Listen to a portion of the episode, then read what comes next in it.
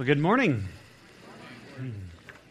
I am very uh, excited to be uh, with you this morning. And, well, like Mac mentioned this morning, we're going to be studying uh, in the Gospel of John. And we'll be in verse nine, but we're not going to jump right into verse nine. We're looking at a story of a man born blind. And I, I confess, I don't know what that's like to be born blind. I don't know what it's like to be blind. And I imagine that, that you don't know what it's like to be born blind. Um, people experience various levels of blindness, maybe as they get older or if there are injuries or anything like that. But but to have never been able to see visually would be something that I have a hard time comprehending. So um, I'd, I'd like to ask you to close your eyes for a moment and do the best you can. I'm closing my eyes too, so I'm trusting you're not peeking. Um, do the best you can to imagine that you have no idea what anything looks like.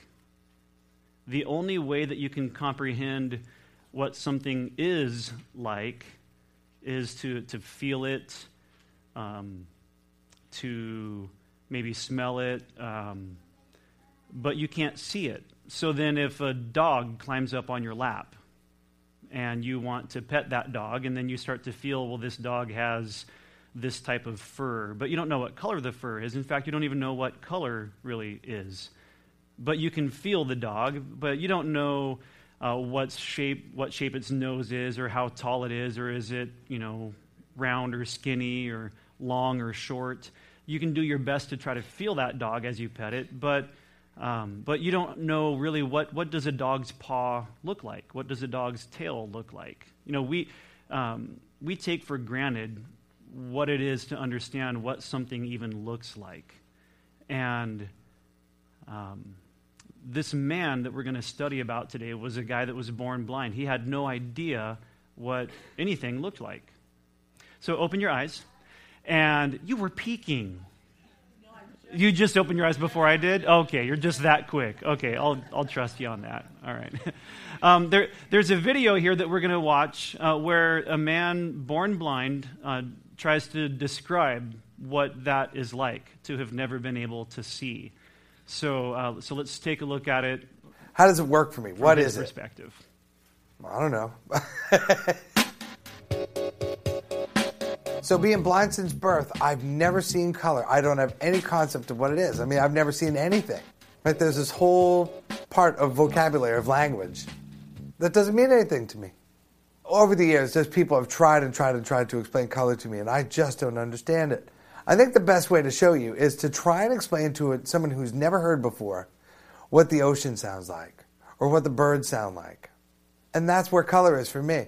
Because somebody who's never heard doesn't know what those things are, has no concept, none.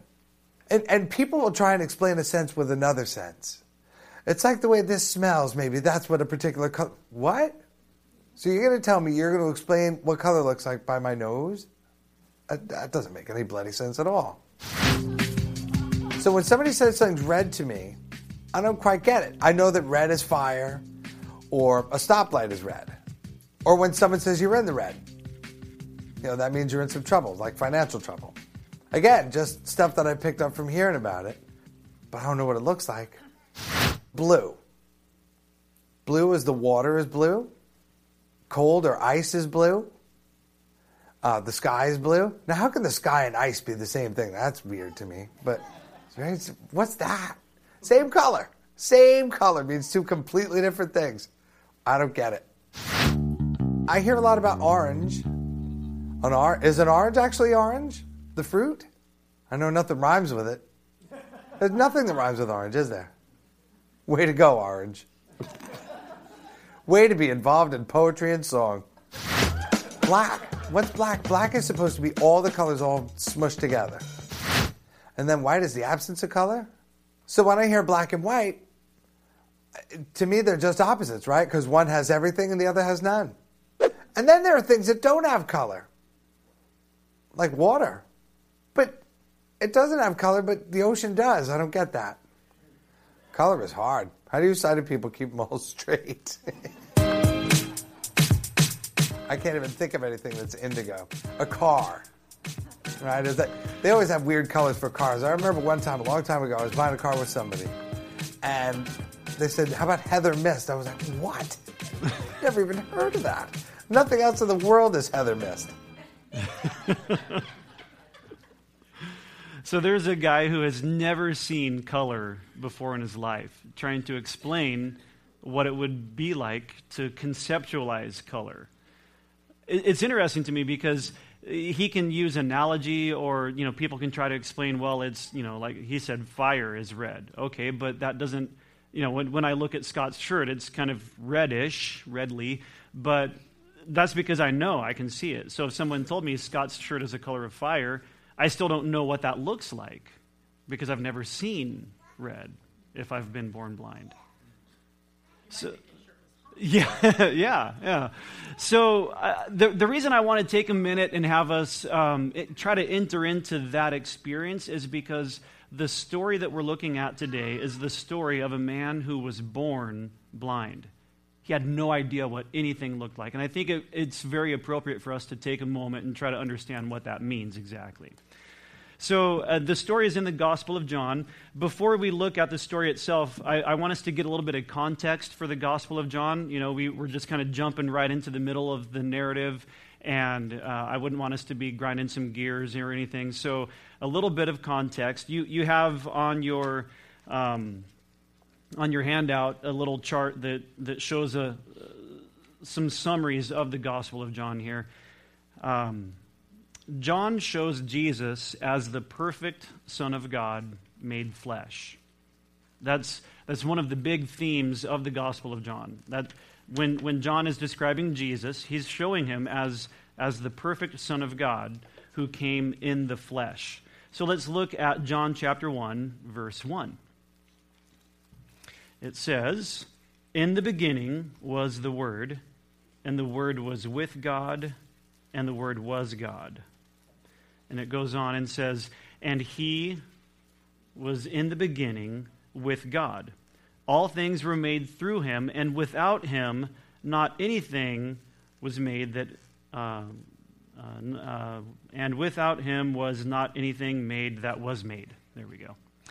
Now we jump down to verse fourteen, and we see that John says, "The Word," that word that he just spoke of, Jesus, "became flesh and dwelt among us.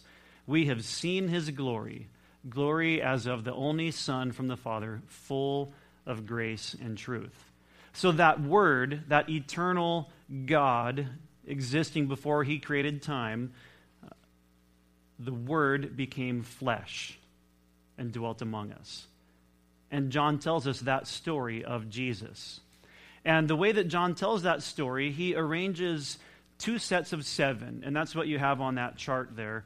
Uh, you have, on, on the one hand, there are some I am statements where Jesus says, "I am the bread of life. I am the light of the world. I am the door. I am the good shepherd. I'm the resurrection and the life. I'm the way, the truth, and the life. Uh, I am the vine." These are the statements that he's making um about who who I am. Uh, John also shows us seven signs that Jesus performed. So we could look at that list of the signs. He turned water into wine. He healed the official's son. Um, he healed a, a man that was born lame. He fed the five thousand. He walked on water. He healed a man born blind. And he raised Lazarus from the dead. Now, it's important to know that In in the Gospels, when we see someone, Jesus, performing miracles, these miracles aren't just like to impress people. The miracles are to, to be the evidence to back up the claim that Jesus is making. I am this. I am this. And then he says, "Here, let me prove it to you." And, and he does some signs or some wonders, some miracles. And so John arranges these uh, in, in the way that, that God inspired him to do that. The, there are two that we're going to look at there. The, the bold on the left, the light of the world. He said that in chapter eight. And then the, the very next sign that Jesus performed was the healing of the blind man in chapter nine. So, not a little coincidental that he says, "I'm the light of the world," and then he goes and he gives someone sight. And we'll see that in the text in a little bit. So, I just wanted to give you that big picture view of um, the Gospel of John so that you could see what we're entering into in chapter nine. So let's go ahead and turn to chapter nine. If you don't have a Bible to call your own, then please steal the one in the seat pocket in front of you. Can't really steal it because we're giving it to you for free, but uh, would love to have you call that your own if you don't have one. And if you didn't bring one today, you can use that one in front of you and turn to John chapter nine. And as we look at this story, we see that uh, the disciples ask Jesus some questions. They're, they're walking along, and uh, and they see this guy that was born blind. So let's look in chapter nine, verse one. As he passed by, he saw a man blind from birth. His disciples asked him, "Rabbi, who sinned, this man or his parents, that he was born blind?" Hmm. There is a lot there. And just in those two verses, we could preach several weeks of sermons just in those two verses. There are some assumptions that the, the disciples make there. Two big assumptions that I see in, in there. The first one is that um, it is apparently possible to be punished for sins at birth. Now, that may mean that the disciples assumed that Jesus or God, uh, one and the same, that, that God knew the sins that this man would commit, and so he was just pre-punishing. Or maybe the disciples assumed that, uh, may, maybe there was some sort of influence of Platonic philosophy with, you know, Plato and Socrates and all those guys, and maybe there was some concept of the pre-existence of the soul or or the reincarnation, and maybe he was a horrible, you know, sleaze bucket in his previous life, and so now he was born as a blind guy. We don't really know what the assumptions are, like what was driving these assumptions, but it's interesting that they would say, okay, Jesus, who is it, whose fault is it that he was born blind? Was it his parents that were sinners? Was it him that sinned? See, the other assumption there is obviously uh, suffering is a result of God punishing sin. They didn't leave room for anything else, right? So so the other assumption there is that suffering indicates sin. Have you ever suffered? you, uh, um, Gail right now, right? Maybe, I don't know if she's suffering right now, but her leg was seriously broken. Like, did she sin and God was punishing her? Well, I, I don't know. I hadn't talked to her about that, but it, I guess it's possible.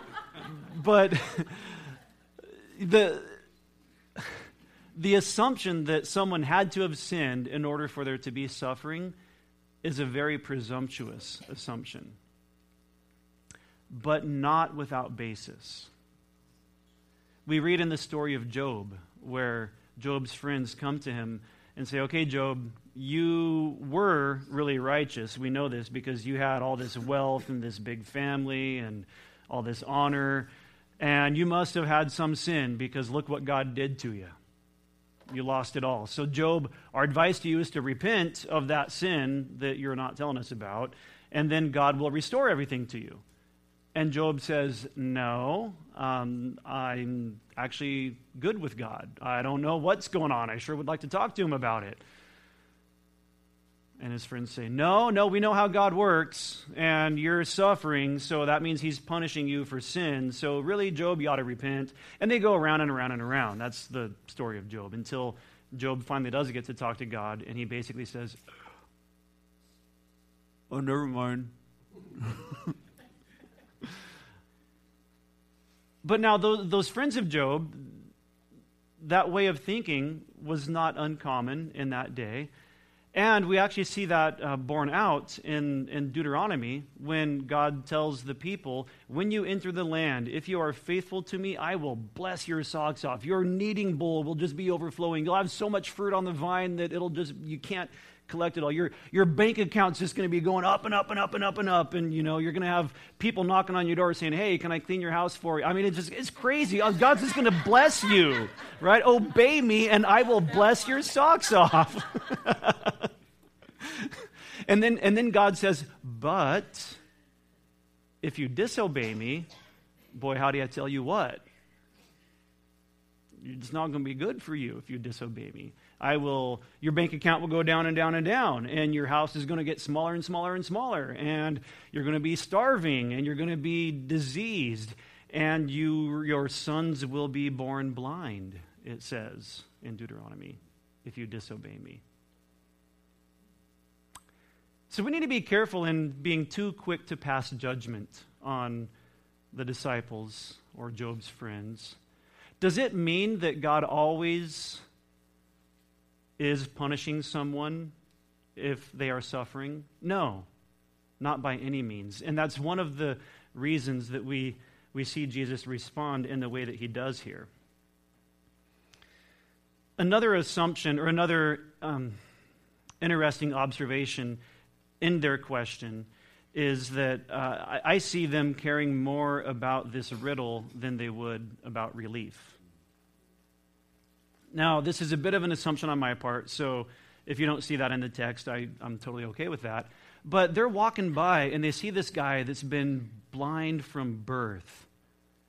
And, and they're like, hey, there's a good one. Hey, Jesus, how would you answer that question? There's a fun little theological discussion. Jesus, let's talk about that for a while. Teach us, Rabbi. There's a guy that's blind. And Jesus does all sorts of crazy cool miracles. Why not say, hey, Jesus, this guy's born blind. Could you heal him? Could you give him his sight? Wouldn't that be cool? But they're, they're more concerned about the riddle than bringing relief.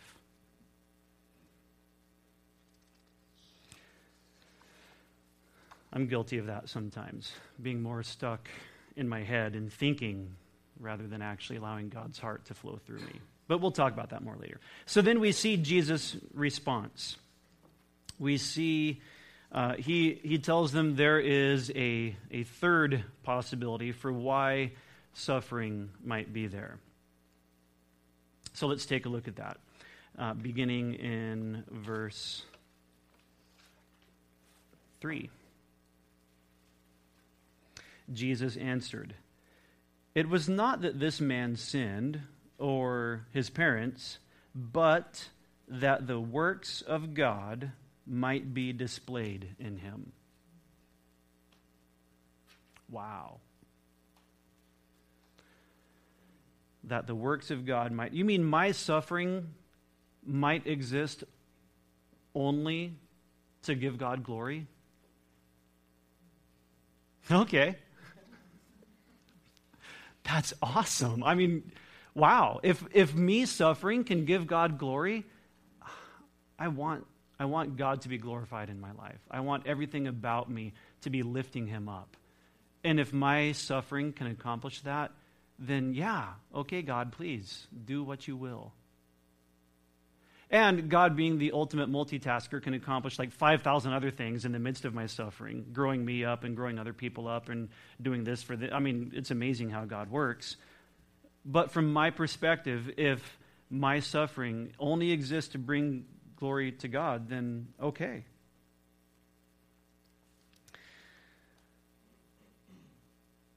Verse four.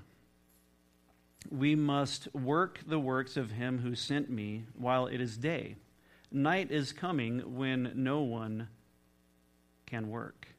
As long as I am in the world, I am the light of the world. Okay, so that's a little weird metaphor, right? We need to do the works of him who sent me as long as it is day. When it's night, no one can work.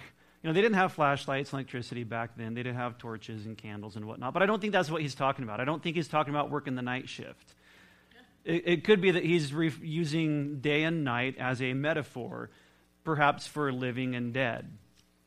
What Jesus could be saying here is there is a fixed amount of time that we have to get this done. God's given us a mission.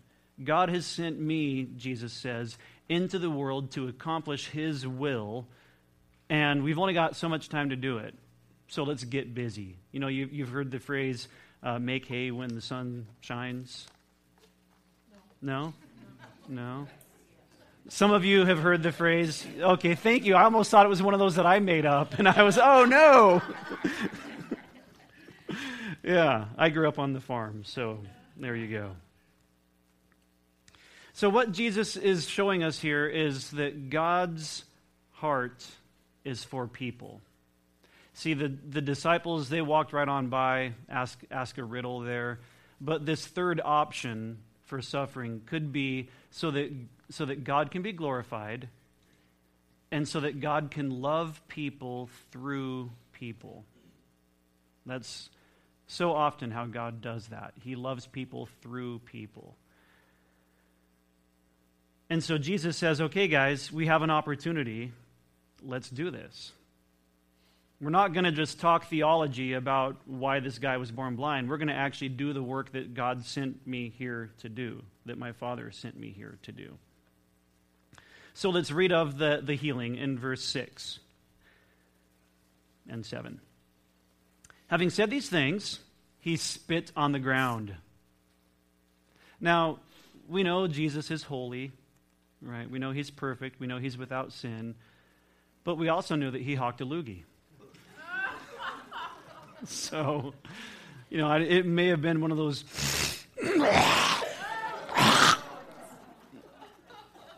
You know, I, I don't think that Jesus did this and this and then went. You know, I mean, he spit. He's a dude, right? So he spit on the ground, and then and then he makes a little bit of loogie mud out of it, right? So he spit on the ground and made mud with the saliva. Then he anointed the man's eyes with the mud.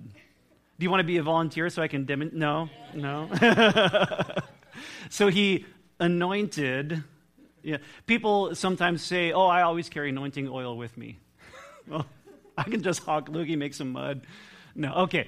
So uh, he anointed the man's eyes with the mud. And he said to him, go wash off in the pool of Siloam, which means sent. The guy's probably like, yeah, you don't have to tell me. Like, I can't see, but I heard, and I know what's going on here. And yeah, I'll wash off. Thank you. So uh, you go wash off in the pool of Siloam, which means sent. So he went and washed, and he came back seeing. Wow. A man who had never seen anything came back seeing.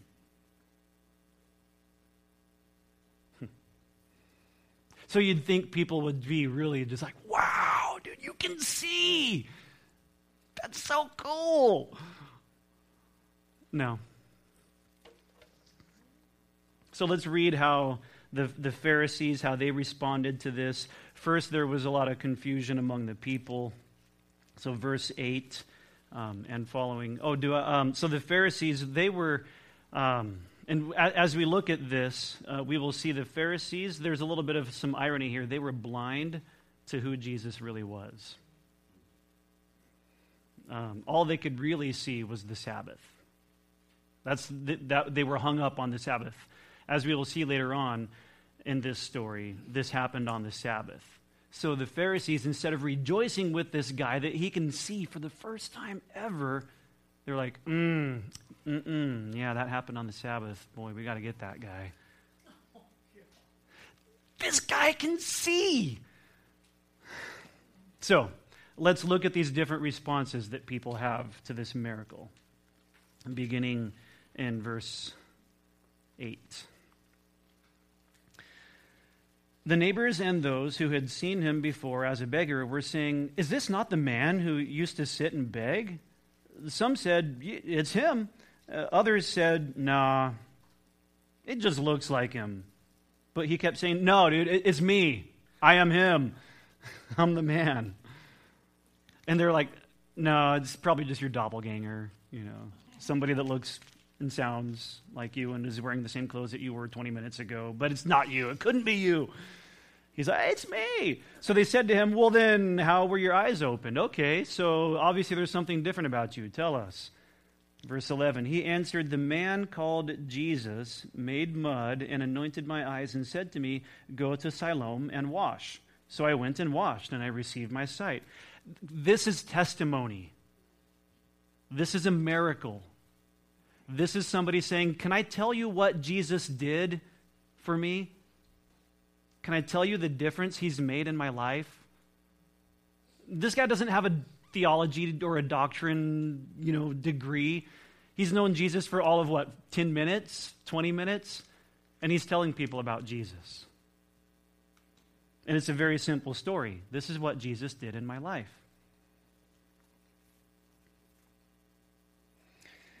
Verse twelve, they said to him, well, then where is he, Jesus? And the guy goes, I don't know. You know, I was blind the last time I saw him. It's like, I couldn't, couldn't pick him out from anyone here. Could be standing around, I don't know. Verse thirteen, so the, the people, the crowds, you know, they, they're a little confused. So they bring the guy to the Pharisees. Verse thirteen, they brought to the Pharisees the man who had been formerly blind. Now it was a Sabbath day when Jesus had made the mud and opened his eyes. So the Pharisees again asked him, how had he received his sight? And he said to them, he put mud on my eyes, and I washed, and I see. Okay. It's pretty straightforward, isn't it? Some of the Pharisees said, this man is not from God. He does not keep the Sabbath. But others said, how can a man who is a sinner do such things? So there was a division among them. So they said again to the blind man, what do you say about him since he opened your eyes? Like, like okay, we're the, the spiritual leaders. We can't agree on whether or not this guy that did this miracle is a sinner or a saint. You're the one that received the miracle. Tell us. Now, it's important to understand that in this day, there was great um, hostility between Jesus and the Pharisees. They wanted to kill him, and he kept breaking the Sabbath. And they would get more and more frustrated. And the crowds, boy, they loved Jesus. You know, the, he was feeding them miraculously. He was walking on water. He was teaching as if he was one with authority, and he was stumping the religious leaders of the day. He was calling them out on their hypocrisy. The crowds, they loved Jesus. But now this guy, he's getting pulled into the middle of a real sticky wicket. That's a real term. I didn't make it up, right? Sticky wicket. Okay, I have no idea what it means. Apparently it's bad. So this guy gets pulled into a sticky wicket here, and the Pharisees are, okay, so what do you think about him? You're the one that received this miracle. He says, well, I think he's a prophet. Okay. Verse eighteen. The Jews did not believe that he had been blind and received his sight until they called the parents of the man who had received his sight. And they asked them, is this your son who you say was born blind? How then does he now see? They just heard the story, right? So they're they're they're investigating. They're po- calling witnesses. And so then his parents, verse twenty, his parents said, we know this is our son and that he was born blind. But how he now sees, we don't know. Nor do we know who opened his eyes. Ask him. He's of age. He will speak for himself. His parents didn't want to get mixed up in this controversy between the Pharisees and Jesus.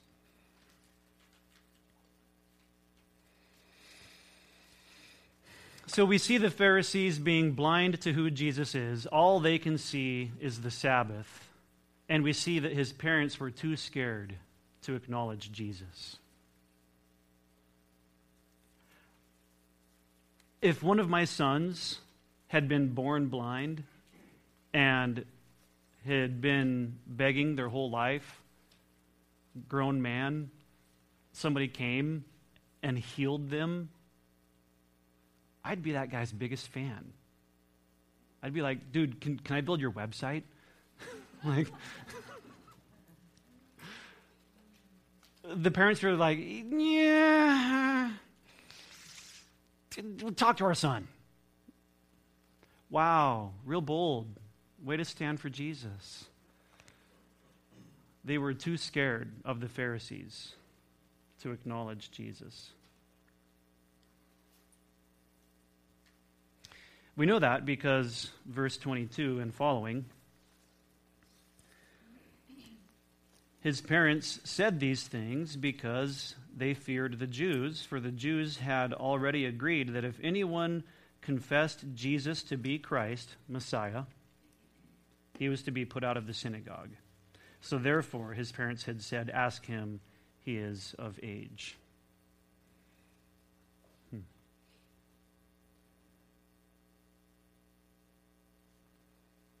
Verse twenty-four. So for the second time, they called the man, the Pharisees, they called the man who had been blind, and they said to him, "Give glory to God. We know this man is a sinner." Jesus, right? Like, okay, blind guy that was just healed and you can see for the first time ever, praise God, the guy that healed you, sinner. Can I get an amen? And the guy's like, uh, hmm. Just weird. So the guy says, verse twenty-five, "Whether he is a sinner, I don't know. One thing I do know, I was blind and now I see." People can argue with you all they want about who Jesus is, but they cannot argue with you about what he's done in your life. So he doesn't get all caught up in their theological controversy and Messiah this and sinner that. He says, look, I was blind from birth, and I can see. Like, look into my eyes. I can see you. Now, you tell me about Jesus, whatever. I can see you. That's a pretty big deal.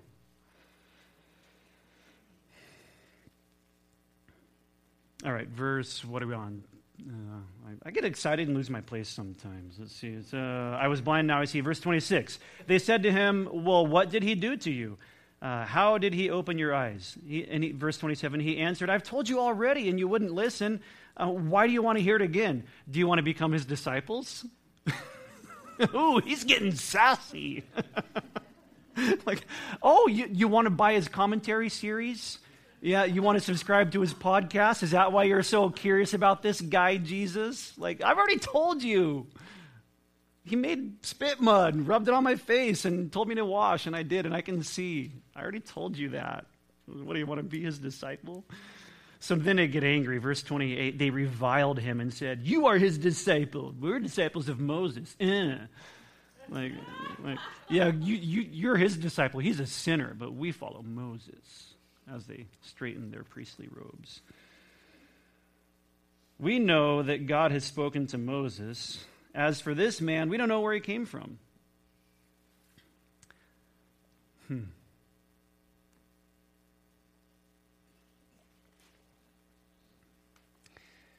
They actually did know where he came from. They just didn't want to believe it.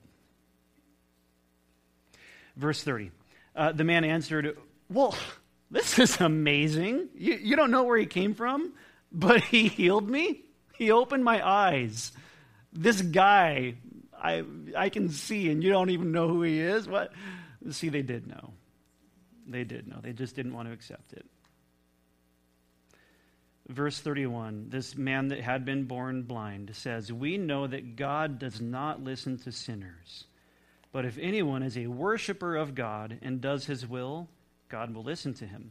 Never since the world began has it been heard that anyone opened the eyes of a man born blind. If this man were not from God, he could do nothing." So then they replied to him, "You were born in utter sin, and you would dare to teach us?" And then they cast him out. Wow. They actually made the same assumption that disciples did in the beginning, didn't they?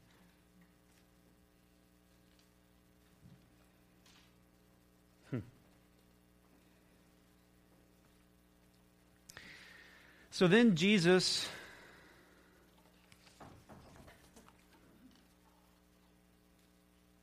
tells us the, the real point of the story. He tells us that it's actually about spiritual blindness.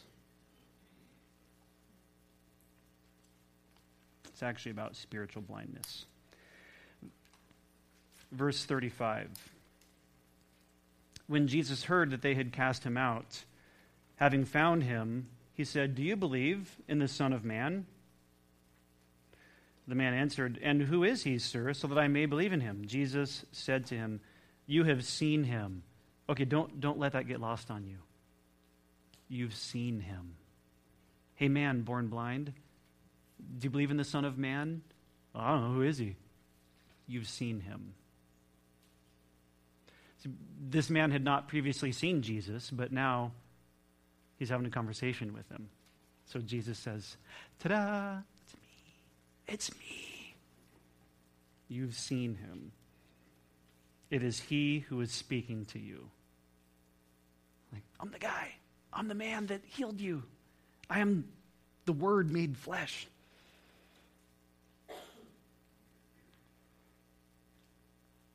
Verse thirty-eight, the, the man born blind said, "Lord, I believe," and he worshiped him. And Jesus said, "For judgment I came into this world, that those who do not see my face, that do not see, may see. Those who see may become blind." Some of the Pharisees near him heard these things and said to him, "Are we also blind?" You know, because they can see. Jesus said to them, "If you were blind, you would have no guilt. But now that you say, 'Oh, we can see,' then your guilt remains." Jesus basically is saying, you guys think you're all that. You have no capacity to see me. And so you are blind. And you are guilty of that blindness. But those who were blind can now see, both spiritually and literally in this case.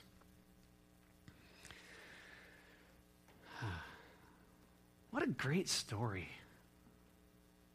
You know, we're calling this series, this alternate series that we're doing, uh, Encounters with Jesus. So uh, on, on the backside of your handout, uh, there's the phrase, there are three types of encounter opportunities. And, and I use that word opportunities on purpose because each... Each one of these people had an opportunity to encounter Jesus, but there was something um, categorically that kept them from maximizing that encounter in some cases. For instance, there is blatant rejection. The Pharisees, right, blatantly rejecting Jesus. Yeah, we know who he is. Yeah, we see him doing miracles. We are choosing in our hearts to reject that guy. We hate him. We don't want anything to do with him.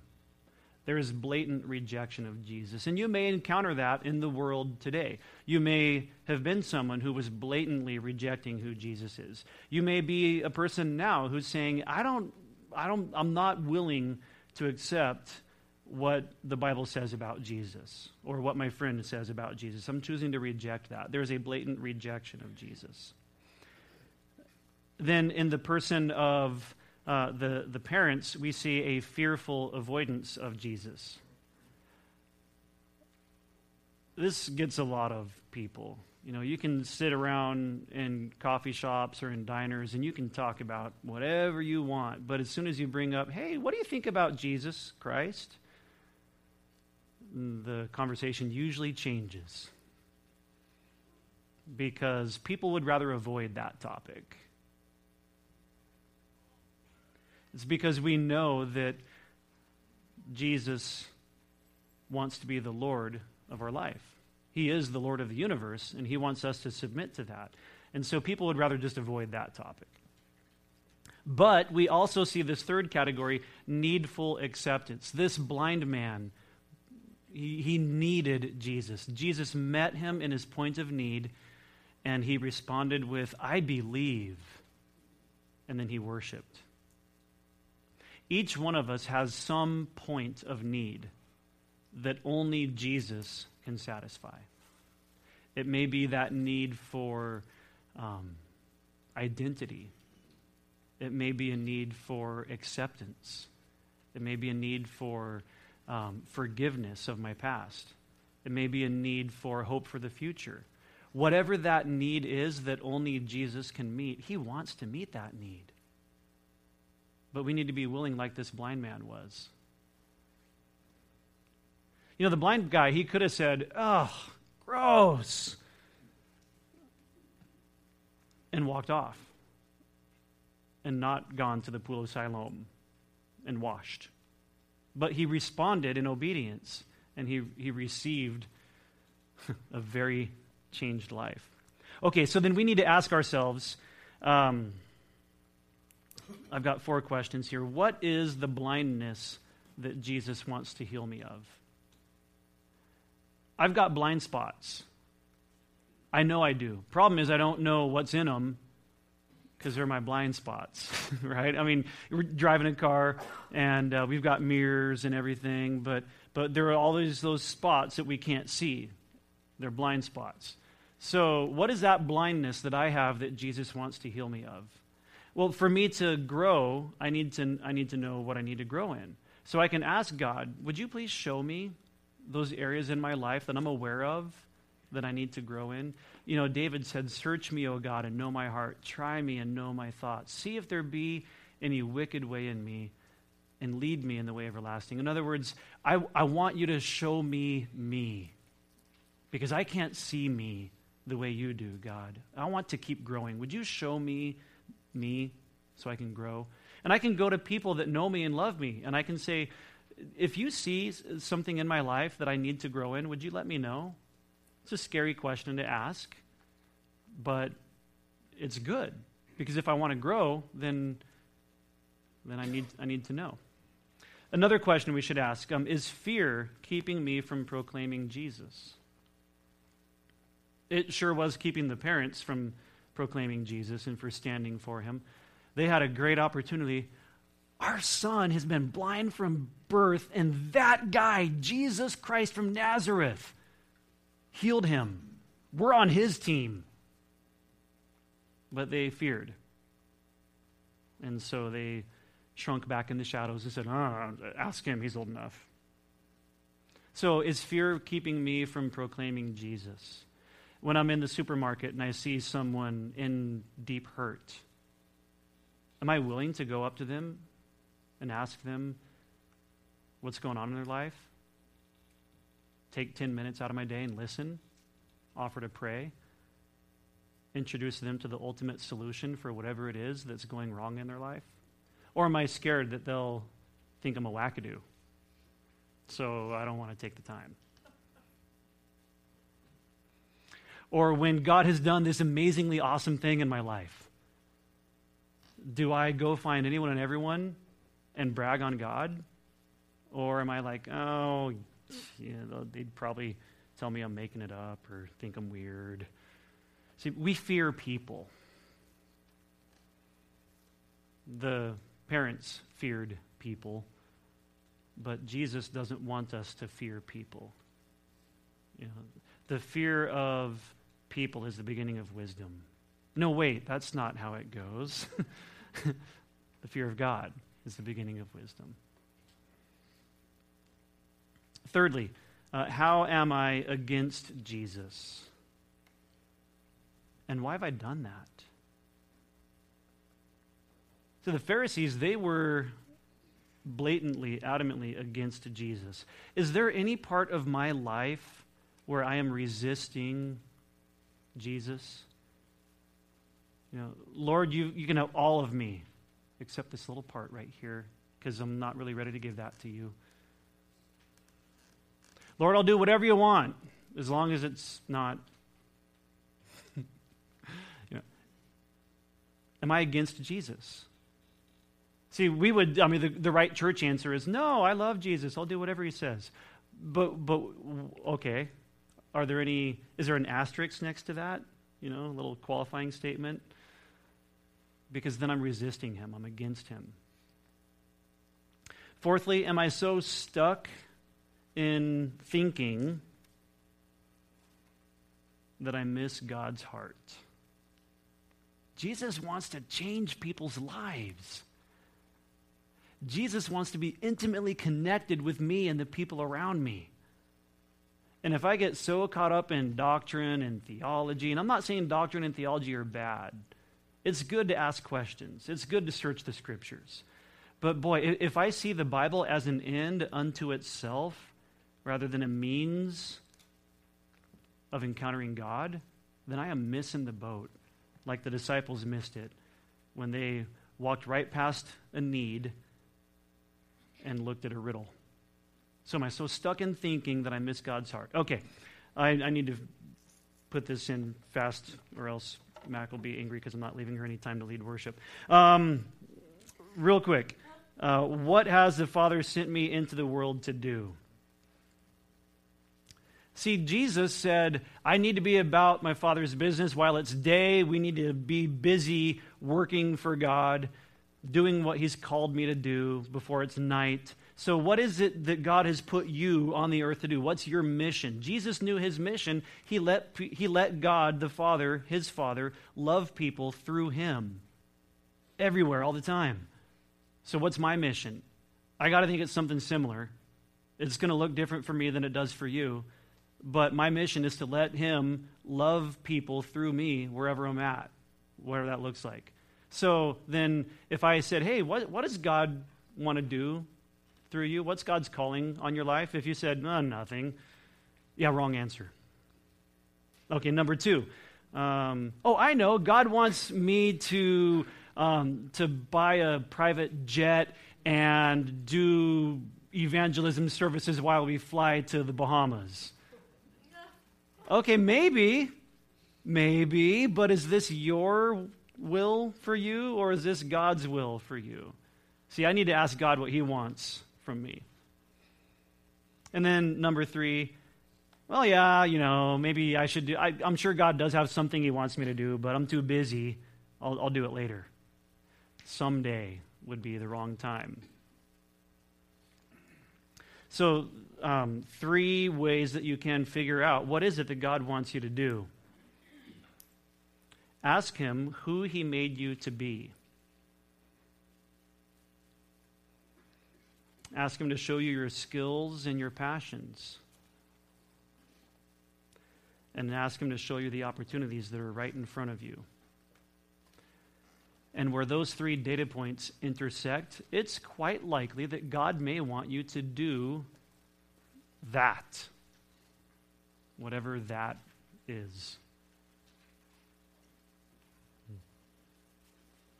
Let's pray. God, I am so thankful for how you continue to work in people's lives. I'm so thankful for the way that you have given us sight, for the way that you have opened our eyes to who you are. And God, I would ask that you would give each one of us the, the boldness and the clarity that we need to, to receive what you have for us and to allow you to, to love people through us in whatever way that looks like. God, don't let us be the type that would resist you or or dismiss you. Let us to let us really encounter you in an intimate way. And we want to see you more clearly, God. In Jesus' name, amen.